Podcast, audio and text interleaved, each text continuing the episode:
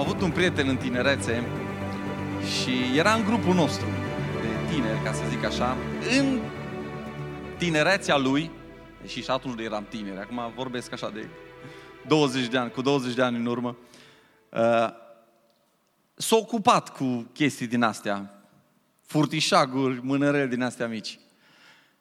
Dar noi l-am adus la biserică, l-am pocăit, Domnul lucra la inima lui, mă nu știu, noi l-am pocăit sau Domnul a făcut treaba în el. Cred că noi mai mult, că de-aia el, el era schimbat, dar nu pe de întregul. Îi plăcea cu noi, dar avea încă vechile obiceiuri. Și mi-aduc aminte că la un moment dat ne-am prins că, bă, ne lipsesc lucruri. Lipsesc bani, camera foto, nu-i mai dispăreau lucruri dintre noi, ca să zic așa, la întâlnirile noastre. La... Și l-am prins până la urmă pe prietenul ăsta, care după aia nu mai fost prieten cu noi, care se ocupa cu lucrurile astea. Dar ce vreau să zic? Era atât de șmecher încât dacă îți găsea portofelul, noi eram toți la întâlnire, la o întâlnire din asta cu prietenii, cu, stăteam la un suc, seară de tineret. El mergea să vorbească la telefon, în hol, unde erau gecile noastre. Și acolo ajungea la portofel și nu-ți lua toți banii, îți lua numai câte 100. De 100 de la unul, 200 de la altul, de care avea mai mulți, lua 200. Nu, nu știai, bă, am avut 800, acum am 6. Bă, ce am făcut cu ei? torceai mintea și creierul, bă, unde am, ceva am făcut, am plătit sigur ceva. Că te gândeai, bă, dacă mă fura, am furat toți banii, nu-ți lua numai 100 din 300, știi? Da, avea, avea școală. Asta vreau să zic. Toți ne temem de hoți. Așa e sau nu e așa? De asta avem uși la casă. De asta aveam chei care închid ușile. De asta avem mașinile și închidem mașina cu cheie, de cele mai multe ori. Așa e, nimeni nu își lasă ușa. Avem garduri înalte, poartă, ne cumpărăm câine. De ce? Ca să nu vină cineva și să ia ceea ce ne aparține nouă. De asta avem uh, pinuri la cardurile bancare. Nu? Că dacă nu ai anunțat pe toată, când intri în magazin, în Lidl, ai zice repede și pinul tău și ai ridicat cardul sus să se vadă, să se poată face poze cu el. Nu vrem ca cineva să ne fure datele personale. Dar acum, dacă ne temem de hoți, vreau să spun o altă întrebare. Și acum vreau să fiți sincer, nu ridica mâna. Că nu suntem la momentul ăla. Dar puneți întrebarea asta în tine. Am furat vreodată ceva? Și du-te așa în trecut, când erai la școală poate și ți-a plăcut pixul colegei, stiloul pe care l-a adus. Mingea. Bă, ai, ai luat lucrul ăla și știi ce a fost cel mai trist? Că nu te mai putut juca cu el, că dacă îl ieșai afară îl recunoșteau el alți și sau nu puteai să mergi la școală cu pixul ăla să scrii și tu cu el, că doar știau în clasă că nu a fost a tău ieri. Dar hai să mă duc mai departe, că poate ziceți, băi, eu n-am luat niciodată radiera, pixul sau mașinuța sau mai știu eu ce. Câți dintre voi ați copiat la școală? Mâna sus. Tot fur se numește și asta. La facultate, la examene. Dar tu nu copiai, tu te inspirai. Vă mărturisesc, stau aici în fața voastră. Băi, dacă nu copiam, nu terminam școala. Cred că eram tot pe a șasea. Domnul m-a întâlnit mai târziu, asta vreau să zic. în timpul ăla nu eram pocăit. Nu mai, nu mai eram din familie de pocăiți. Mulți sunt așa. Din, ei din familie de pocăiți și cred că și ei sunt pocăiți. Nu, nu. Până n-ai o întâlnire personală cu Dumnezeu, tu personal, nu ești cu adevărat pocăit, nu-ți pare rău de ceea ce ai făcut, nu ți-ai schimbat viața cu adevărat. Adevărul este că lumea noastră este plină de hoți. Și aș putea să zic aici, dintre care cel din tâi sunt eu. Ca și ca să-l parafrazez pe Pavel. Oamenii însă sunt păcătoși, ăsta e adevărul. Oamenii sunt egoiști. Oamenii își urmăresc propriul interes. Și vreau să vedeți că Dumnezeu dă această poruncă, porunca cu numărul 8, în care spune în Exod 20 cu 15, să nu furi clar, scurt, concis. Vreau să să mă uit la un alt verset care explică un pic lucrurile mai în detaliu. Și Efesem 4 cu 28 în Noul Testament. Pentru cei care ziceți, bă, tot din Vechiul Testament predicăm. Nu venim în Noul. Efesem 4 cu 28 spune așa. Cel ce a furat să nu mai fure, ci mai degrabă să muncească din greu, lucrând cu mâinile lui la ceva bun. Spuneți și voi, ceva bun. Ca să aibă ce să împartă cu cel ce are nevoie. Și imediat m-am gândit, ok, natura păcătoasă te îndeamnă să furi, să iei ceea ce nu-ți aparține, să-ți însușești lucruri pe nedrept, să te bucuri de câștigul la ușor, fără muncă grea. Însă vreau să vedeți că Pavel le scrie aceste versete unor credincioși, bisericii din Efes. Și le spune, cel ce a furat să nu mai fure. Cu alte cuvinte scrie bisericii, bă, voi erați hoți. Și unii dintre voi încă sunteți.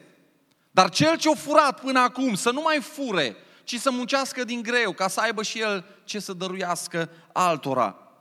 Și m-am întrebat, de ce fură credincioșii? V-a spus vreodată întrebarea asta. De ce fură cei care se numesc creștini? De ce ar fura un creștin? Știți de ce? Pentru că acel creștin nu se încrede cu toată inima în Dumnezeu, în purtarea lui de grijă și faptul că Dumnezeu poate să-i dea tot ceea ce el știe că are nevoie. Și atunci când nu te încrezi în Dumnezeu, ce faci? Încerci să te descurci tu, să dai din coate, din mâini, să rezolvi tu lucrurile, să faci să fie bine în interesul tău. Neîncrederea în Dumnezeu, în planul Lui cu privire la viața ta, te va face să cazi în păcatul acesta. Trei lucruri pe care le extrag din Efeseni 4 cu 28. În primul rând, nu mai fura. Spune, cel ce a furat să nu mai fure. Și am subliniat acolo uh, cuvintele astea, să nu mai fure. Ce înseamnă a fura? Și m-am uitat în dicționar. Înseamnă aș însuși pe ascuns sau cu forța un lucru care aparține altcuiva. A lua ceva fără niciun drept de la cineva, păgubindu-l. Unul dintre voi, poate încă în mintea voastră, încercați să căutați scuze și ziceți, bă, da, dacă sunt Robin Hood, eu iau de la cei bogați și dau la cei săraci. Eu iau de la stat și binecuvântez organizațiile caritabile. Eu, eu sunt Robin Hood varianta 2023. Vedeți voi, Dumnezeu nu are excepții când dă această poruncă. Dumnezeu nu spune să nu furi, cu excepția faptului când statul tău e hoț și nu construiește nimic și banii pe care îi dai din taxe dispar și nu se întâmplă nimic bun în societate. Nu spune. Dacă ar spune, v-aș, v-aș citi. Și am, am trage toți concluzia asta, dar Biblia, Cuvântul lui Dumnezeu, nu ne dă această permisiune. Ne spune clar, nu fura, să nu furi. Dumnezeu vrea să ne spună prin această poruncă că noi, copiii Lui, ar trebui să ne încredem complet în El. Și vreau în momentele următoare să ne uităm un pic la, la modul în care Dumnezeu le poartă de grijă copiilor lui Israel atunci când ei erau în pustie. Dumnezeu îi scoate din robia egipteană și îi duce spre țara Canaan, țara unde curge lapte și miere, o țară a binecuvântării. Însă în drumul lor ajung în pustie. Și în pustie poporul Israel are nevoie de ajutor. Are nevoie de mâncare, are nevoie de protecție, are nevoie de apă. Și Dumnezeu este cel care le poartă de grijă într-un mod extraordinar, într-un mod miraculos. Acum, dacă poporul Israel ar fi zis, bă, ne apucăm și noi să furăm, dăm în cap, ne descurcăm și noi, ce să fac, acum suntem în pustie. Ascultă-mă, dacă Dumnezeu te-a chemat în pustie, pentru că Dumnezeu a fost cel care i-a luat din Egipt și i-a dus în pustie. Dacă Dumnezeu este cel care te-a luat și astăzi ești într-o pustie, e responsabilitatea lui Dumnezeu să-ți poartă de grijă în pustie. Nu trebuie tu să dai din coate și din telefoane ca să rezolvi acele probleme. Dumnezeu este Cel care îți promite că e de partea ta, El îți poartă de grijă în pustia ta. Și uite, hai să ne uităm în Exod, capitolul 16, de la versetul 16 la 18, spune, Domnul a poruncit fiecare dintre voi să adune cât îi trebuie pentru hrană. E vorba de această mană care cădea din cer. Și anume un omer, aproximativ 2 kg, 2 litri, de fiecare persoană, după numărul celor din cortul lui. Să adunați pentru fiecare persoană din cortul vostru. Fiii lui Israel au făcut astfel. Unii au adunat mai mult, alții mai puțin, bineînțeles. După ce au măsurat-o cu omerul, au văzut că celui ce a adunat mai mult nu i-a rămas în plus, iar cel ce a adunat mai puțin a dus lipsă. Fiecare om a adunat potrivit cu nevoile lui. Rețineți chestia asta, Dumnezeu le poartă copiilor lui Israel de grijă în pustie. Unii adună mai mult, alții adună mai puțin. Însă vreau să te gândești la chestia asta. Cel care adună mai mult, Dumnezeu le-a zis, adună doar cât ai nevoie. Și au fost unii care au adunat mai mult. Cel care adună mai mult, adună de la cel care nu a adunat îndeajuns.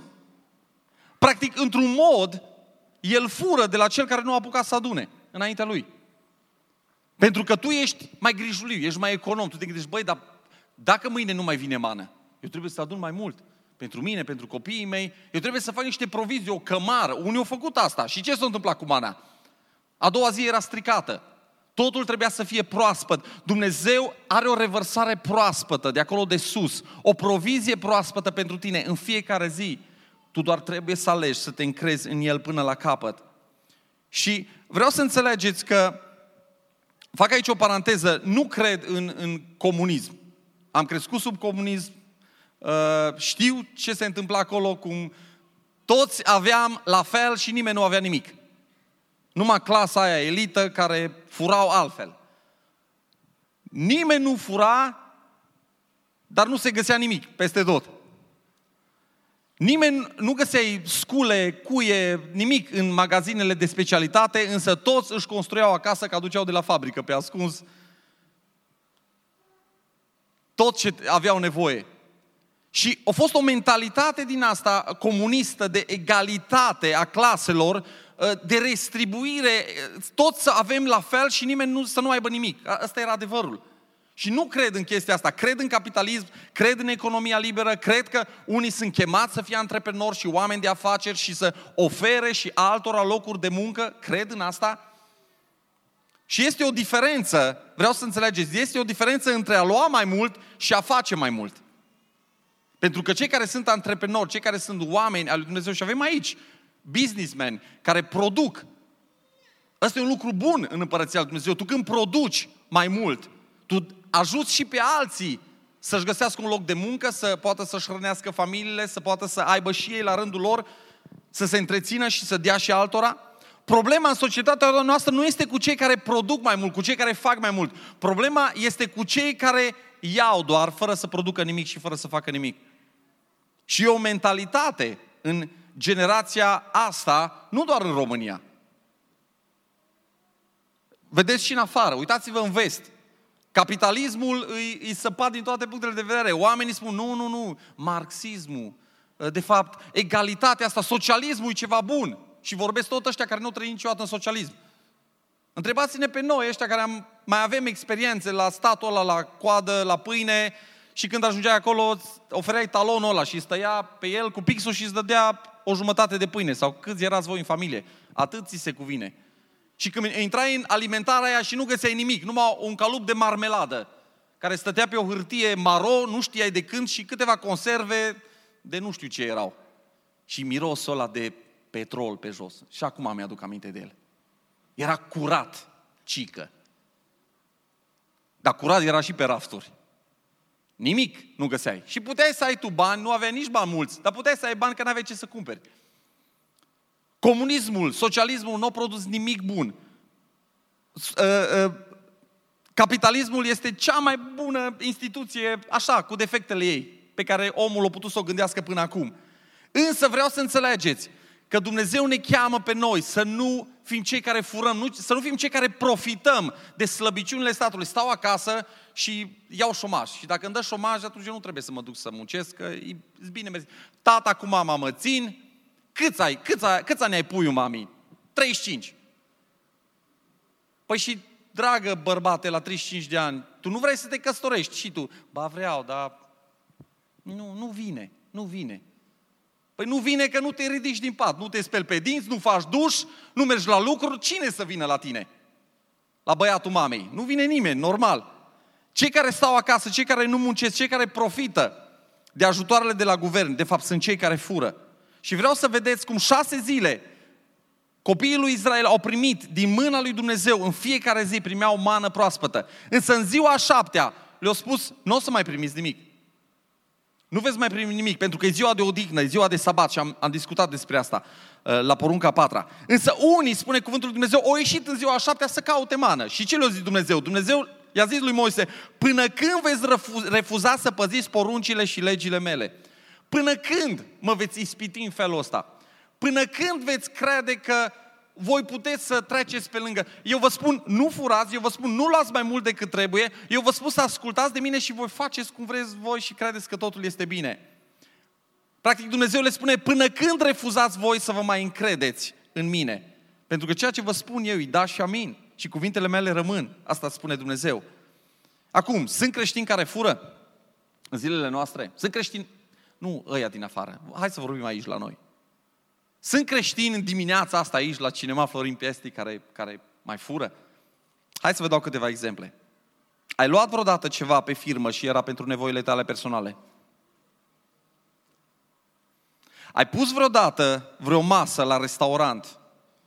Bonul ăla l-ai pus pe firmă, dar de fapt era în interesul tău personal. Sau ai cumpărat mai mult pentru firmă știind că ce rămâne îți vine ție. Și tu și firma sunteți una, practic, oricum. Că tu ești administratorul și soția e contabila șefă și voi oricum le faceți împreună și totul e bine. N-ai rănit pe nimeni. Dar poate ești angajat la cineva și ai luat o pauză mai mare decât trebuia să o, o iei. Sau ai luat mai multe pauze. Și uităm de versetul la care spune că tot ce facem noi ar trebui să facem în excelență ca pentru Domnul, nu ca pentru oamenii care ne văd, ci pentru Dumnezeu care de acolo de sus se uită la noi. Ai cerut vreodată să fii plătit cash ca să nu înregistrezi banii respectivi și să nu-i mai declari. Sau, poate ești angajat și ai zis, uh, îți plătit pentru un anumit număr de ore, dar de fapt eu nu le lucrez orele alea. Eu pierd timpul, eu mă joc, eu mă uit la filme, eu fac orice altceva, practic în momentul ăla, ceea ce faci este că furi pe cel care trebuie să te plătească pentru rolele respective. Sau, nu-ți faci treaba la locul de muncă, așa cum ar trebui să o faci, te eschivezi, te scuzi, și scuza ta, prima, prima, prima scuză e, dacă ei nu mă plătesc bine, eu de ce aș lucra? Ei sunt cei care fură, patronii, statul și așa mai departe. Ei nu sunt corecți cu mine. Ei sunt hoții. Dar de fapt, în adâncul inimii, tu ești hoțul. Și știți cine e tatăl hoților? Ăsta e diavolul, e satan. Ioan 10 cu 10 spune, hoțul nu vine decât să fure, să înjunghe și să distrugă. Și apoi Iisus spune, eu am venit ca oile să aibă viață și ele să o aibă din belșug. În familia cui aparții tu, cu adevărat? Nu mai fura. Primul lucru pe care îl învățăm din FSM 4 cu 28. Al doilea lucru pe care îl învăț din versetul ăsta, muncește din greu și spune amin. Sunteți foarte adormiți sau vă vorbește Duhul Sfânt acum? Sau nu vă place ce auziți? Efeseni 4 cu 28 spune, cel care a furat să nu mai fure, ci mai degrabă să muncească din greu. Nu fii atent, bă, și eu care credeam că îmi cumpăr bitcoin și stau acasă și crește. Și mă duc în Dubai și îmi cumpăr și fac și... Și nu trebuie să muncesc nimic toată viața și nu trebuie să fac nimic și toate lucrurile curg și eu nu mă stau și mă relaxez și ascult muzică și beau cafele pe malul mării. Biblia spune, nu mai fura, muncește. Și nu zice muncește așa, numai făte că muncești. Cum ne place nouă de multe ori. Nu, nu. Muncește din greu. Sublinează Dumnezeu. Muncește cu toată energia ta, cu tot timpul tău. Dacă ai o slujbă, mulțumește lui Dumnezeu pentru sănătate, pentru slujba pe care o ai. Și muncește din greu în locul ăla pe care Dumnezeu ți l-a dat. Știai că sunt oameni care merg la muncă și nu prea muncesc. Poate zici, bă, știu cum să nu, eu să la... și mai am niște colegi în jurul meu. Era, era o glumă. Deci că au venit chinezii, au venit în port la Constanța, au cumpărat portul și au venit și au, au început ei să facă lucrurile așa cum se fac la chinezi, să lucreze, că ei lucrează din greu și și românii noștri stăteau toți pe acolo diminețile la țigări, la cafea, la nu știu ce. Ăștia erau dimineața la șase, la exerciții, la înviorare, la făceau acolo, alineați toți. O încerca să-i tragă și pe români acolo cu ei. Nu, nu, n-aveau pe cine, românul nu e. Băi, după o lună, chinezii erau și ei pe după vagoane pe acolo, ascunși cu românii. Pentru că lenia e contagioasă, se învață. Și când vezi că cel de lângă tine nu muncește și primește ca tine sau chiar mai mult ca tine, zici, bă, dar ce eu sunt fraier. Biblia spune că în ochii lumii poate trebuie să fii fraier, dar tu trebuie să faci ceea ce spune cuvântul lui Dumnezeu. Și trebuie să muncești din greu în locul unde Dumnezeu te-a pus. Pentru că e alegerea lui Dumnezeu să te pună în locul ăla e binecuvântarea Lui peste tine și tu ești acolo un martor al Lui, tu ești o lumină pe care Dumnezeu a pus-o în locul ăla. Și uneori noi trebuie să luminăm diferit față de alții. Hristos în noi ar trebui să se vadă, amin? Ai, ce liniște în biserica asta baptistă. Cuvântul lui Dumnezeu spune aici, muncește din greu. Și oriunde mă uit în cuvântul lui Dumnezeu, văd că pe cel pe care, cel care muncește e cel care este binecuvântat de Dumnezeu. Dumnezeu nu spune, eu îl binecuvintez pe cel care stă cu burta la soare și nu fac nimic. Arată-mi în cuvântul lui Dumnezeu și o să fiu de acord cu tine. Dumnezeu, chiar poporul Israel, când a avut grijă de poporul Israel în pustie și le-a trimis mană și le-a trimis prepelițe și le-a dat apa, oamenii trebuiau să iasă din corturile lor, să meargă pe câmp și să adune mana, așa sau nu așa? Să meargă să prindă prepelița aia, care cobora jos, nu trebuiau să zboară ei după prepelițe. Prepelițe veneau la ei, dar trebuia să ieși afară, să faci tu un efort. Dacă dormeai până la 12 1 în cort, ghiși ce? Nu mai găseai mană. Rămâneai flămând în ziua respectivă. Trebuia să muncești. Pentru provizia lui Dumnezeu, pentru binecuvântarea lui Dumnezeu, tu trebuie să-ți faci partea ta și Dumnezeu își va face partea lui. Amin? Să muncești din greu înseamnă să obosești făcând asta. Cuvântul ăsta în greacă înseamnă chiar să, să simți durere în trupul tău.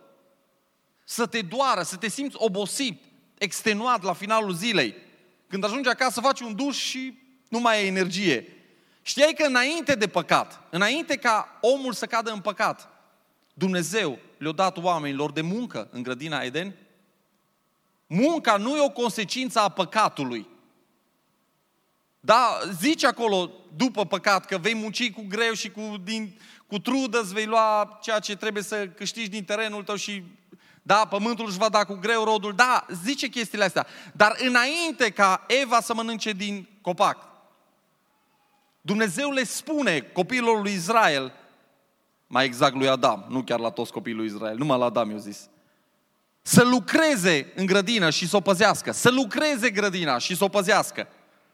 Și munca, dragilor, ar trebui să-ți producă bucurie. Uite ce zice Eclesiastul 2 cu 10. Nu am refuzat nimic din ceea ce mi-au cerut ochii și nu mi-am oprit inima de la nicio bucurie, căci inima mea s-a bucurat de toată munca mea cea grea. Și aceasta mi-a fost partea din toate eforturile mele. Inima mea s-a bucurat de munca mea cea grea. Munca ar trebui să producă bucurie și vreau să știți, bărbații care nu muncesc, și sunt de felul ăsta, de multe ori trec prin crize existențiale. Mintea ta nu-i conectată. Când tu nu produci nimic și vezi că nu produci, nu trebuie să spună nimeni că ești puturos, că nu reușești nimic în viață, că tu simți, ca bărbat, ai fost creat să cucerești, să faci ceva cu mâinile tale, să ieși în afară, să construiești, să aduni, să vânezi, să, să, să produci ceva. Nu să stai la televizor și să te uiți la seriale, la alții cum produc și alții cum fac. Mintea ta va fi afectată dacă nu faci ceea ce Dumnezeu spune să faci. Și când ieși în afară și tu faci ceea ce Dumnezeu spune să faci, când tu muncești, Biblia spune că Dumnezeu vine și te binecuvintează. Binecuvintează munca grea pe care tu o faci. Amin? Ultimul lucru pe care îl văd din versetul ăsta, dăruiește. Înainte însă să mă opresc la partea asta finală a versetului 28 din FSM 4, vreau să știți că înainte să ne apucăm să dăruim, cred că cei care am furat, și aici mă bag și pe mine, și ne băgăm pe toți, poți să furi timp, poți să furi, poți să furi pe cel de lângă tine de cuvinte de viață pe care Dumnezeu le-a pus, ca tu să le rostești și ție ți frică să le rostești. Și tu nu ești Isus pe care oamenii ar trebui să-L vadă. Și tu îi furi pe oamenii ăia de ani în care ei ar putea să fie binecuvântați ca și copii ale lui Dumnezeu în casa lui Dumnezeu. Poți să furi în, în multe feluri.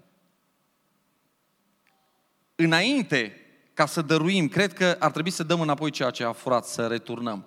Și în Exod 22, doar două capitole după Exod 20, unde e porunca asta să nu furi, Dumnezeu spune că hoțul, cel care fură, trebuie să dea înapoi de patru ori mai mult și uneori chiar de cinci ori mai mult. Aduceți-vă aminte de Zacheu atunci când Isus intră în casa lui. Ce zice Zacheu, care era un vameș, care era un hoț în ochii întregului popor?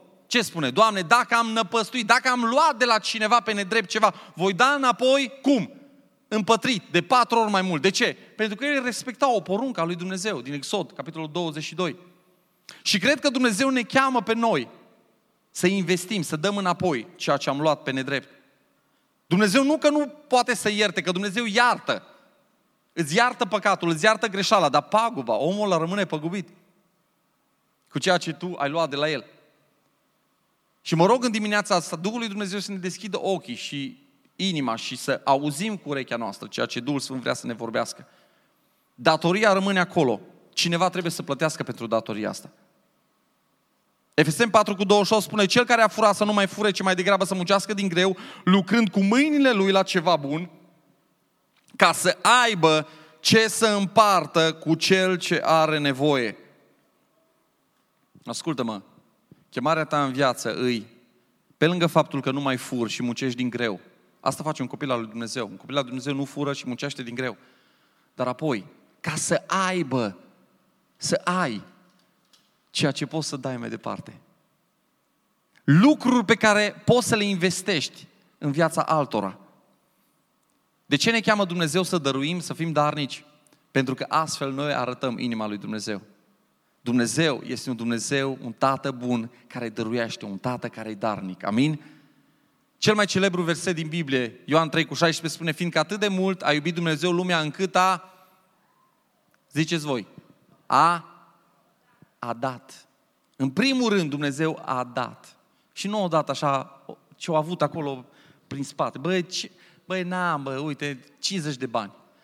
Atât am, atât, atât s-a putut. Nu am, nu, nu. O dat ce-o avut mai bun, ce-o avut mai de preț, pe singurul lui fiu. O dragoste, o generozitate extravagantă. Asta e inima lui Dumnezeu și Dumnezeu ne cheamă să ne comportăm și noi exact la fel. Dumnezeu ne binecuvintează ca noi, la rândul nostru, să fim o binecuvântare pentru cei de lângă noi. Cum este creștinul un hoț? Știți cum poți să fii un hoț? Atunci când tu nu-i dai lui Dumnezeu partea care îi aparține lui Dumnezeu. Și asta nu e o predică despre zecioală. Aș putea să am și o predică despre zecioală. Dar vreau să știi, în cuvântul lui Dumnezeu, Dumnezeu spune foarte clar că a zecea parte din venitul tău îi aparține lui Dumnezeu. E închinată lui, e sfântă, e pusă deoparte. Astea sunt cuvintele lui Dumnezeu. Și întotdeauna când Dumnezeu vorbește despre zecioală, și acum din nou fac o paranteză, poate unii sunteți vizitatori, poate unii sunteți pentru prima dată aici sau ați venit de puțină vreme aici și acum întotdeauna când predicatorul din față vorbește ceva de bani, imediat să strânge inima și mintea ta și zice, a, deci asta vor, vor banii mei. Nu vrem banii tăi. Nu vrem banii tăi, îți spunem de acum. Și dacă nu vrei să ni dai, nu ni dacă nu te ajută cu nimic. Nu despre asta e vorba. E vorba despre tine, despre Dumnezeu care te binecuvintează și despre relația asta pe care tu o ai cu El. Atunci când tu nu-i dai lui Dumnezeu ceea ce aparține lui Dumnezeu, tu ești un hoț înaintea lui. Știai asta? Biblia ne numește hoți. Atunci când noi nu-i dăm lui Dumnezeu partea noastră. Este un, un verset în Maliahi 3, versetul 8, care spune așa. Va jefui un om pe Dumnezeu, totuși voi m-ați jefuit. Dar voi spuneți, în ce te-am jefuit, Doamne? Adică cum am furat de la tine? Cum am luat de la tine? În zeciuiel și în ofrande în dărniciile voastre. Sunteți blestemați cu un blestem că m-ați jefuit chiar toată această națiune. Voi m-ați jefuit, zice Domnul. Și din cauza asta trăiți astăzi sub un blestem. Nu eu am pus blestemul peste voi, voi singur aduceți blestemul peste voi. Și apoi Dumnezeu continuă în același capitol din Maleahi și spune, aduceți dar la casa visteriei zeciuielile voastre. Și veți vedea cum voi deschide eu ferestrele cerului și voi turna peste voi belșug de binecuvântare și voi opri pe cea care mănâncă, ca să nu mai vă fure ceea ce aveți. Ascultă-mă, ceea ce aparține lui Dumnezeu, închina lui Dumnezeu. Noi ca oameni să avem o percepție, am lucrat din greu. Doamne, nu mai fur, Doamne, lucrez din greu. Deci ceea ce am produs e al meu, îmi aparține mie, fac ce vreau cu ei. Dumnezeu zice, ok, dar nu uita că eu sunt cel care ți-am dat sănătatea. Nu uita că eu sunt cel care am deschis ușa ca tu să ai slujba asta. Nu uita că eu ți-am, ți-am dat înțelepciunea să poți să faci lucrurile alea pe care le faci la slujbă. Dacă într-o dimineață ți le iau toate, cu ce rămâi? Și Dumnezeu, când îți, îți spune că cei 10% îți apar, îi aparțin Lui, e de fapt un test pentru inima ta. E un test. Un test al ce? Al încrederii pe care tu i-o acărzi lui Dumnezeu. Pentru că dacă ai credință că Dumnezeu poate să te binecuvinteze mai mult cu cei 90% care îți rămân, vei da ceea ce este lui Dumnezeu, îi vei da lui Dumnezeu și nu te vei atinge de ei. Și ascultă-mă, în, în Biblie vedem de atâtea ori cum Dumnezeu le cere copilor lui Israel, veniți la mine, încredeți-vă în mine, arătați-mi credința asta nemăsurată. Când, când o trebuie să intre în țara promisă, în Canaan, erau acolo la, la Iordan, trebuia să treacă Iordanul și să cucerească Ierihonul și Dumnezeu le spune, tot aurul, tot argintul, toate lucrurile prețioase din această cetate îmi aparțin mie. Prima cetate. Totul mi-a Nu a zecea parte, tot ce este acolo mi-a aparține. Din nou, un test. Dumnezeu nu le spune, merge și cuceriți 10 cetăți. Și a zecea cetate, când vă obișnuiți deja cu cuceritul și știți ce trebuie, a zecea mi-o dați mie, a zecea parte. Nu, Dumnezeu zice, prima, primele roade sunt importante pentru. Pentru că vreau să văd unde e inima ta. Primii născuți din turma ta trebuie să fie închinați mie. Nu a zecea, a zecelea miel pe care îl fată oaia ta. Nu, primul miel trebuie să mi aparține. De ce? Pentru că trebuie să ai credință că oaia aia va continua să fete mai departe și să producă miei.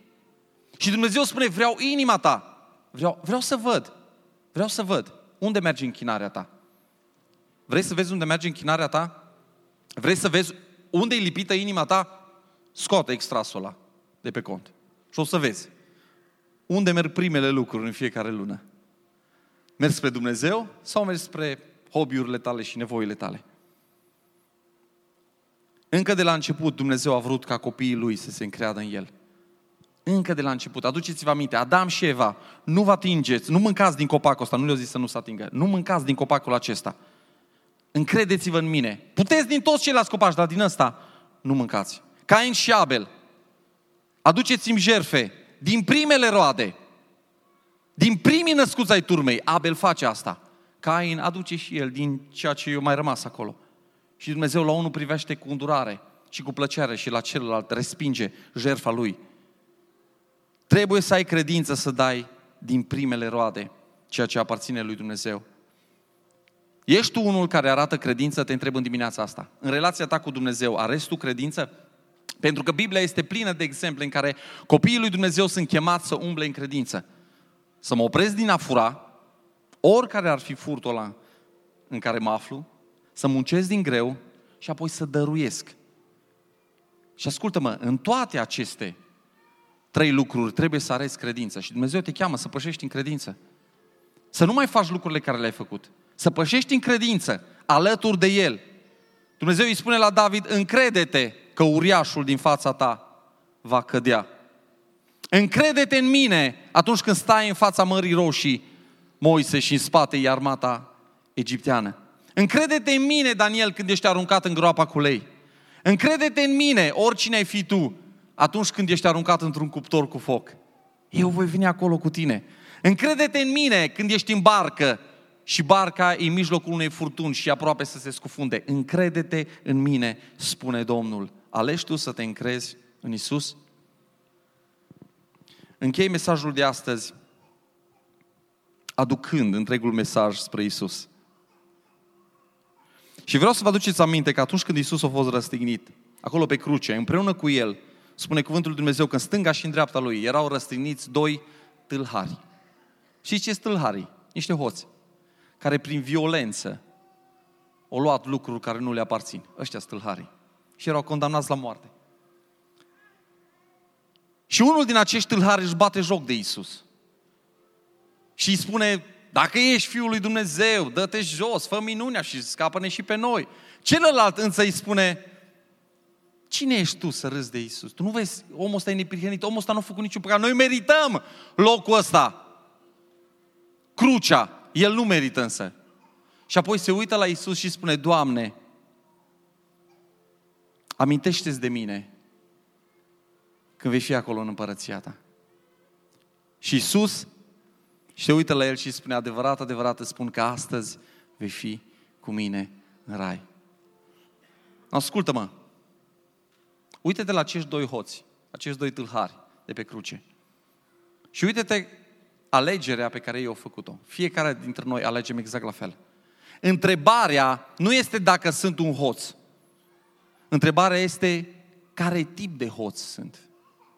Sunt hoțul care crede că poate să facă totul de unul singur și care nu vrea să se întoarcă spre Dumnezeu? Care nu are nevoie de Isus? Care crede că pot să mă justific? Eu pot să... Faptele mele nu sunt așa de grave ca ale altora. Alții sunt mai mult mai rău decât mine. Mie mi bine și așa. Dacă vei merge pe alegerea asta, vei ajunge să stai înaintea scaunului de judecată al lui Dumnezeu, fără ca nimeni să intervină pentru tine. Vei fi doar pe cont propriu. Și ascultă-mă, vei suferi o condamnare veșnică. Însă poți să fii acel tâlhar, acel hoț care vine la Isus și spune, Doamne, am nevoie de Tine în viața mea. Doamne, îmi pare rău de ce am făcut. Doamne, mă pocăiesc de trecutul meu și văd cine ești Tu și cine sunt eu. Am nevoie de Tine, Isus. Dacă ești acel hoț care te pocăiești înaintea lui Dumnezeu, vreau să știi că este încă iertare și restaurare la cruce. Nu uita, în dimineața asta Dumnezeu ne cheamă să ne oprim din a mai fura, să muncim din greu și să fim darnici, așa cum Dumnezeu a fost darnic cu noi.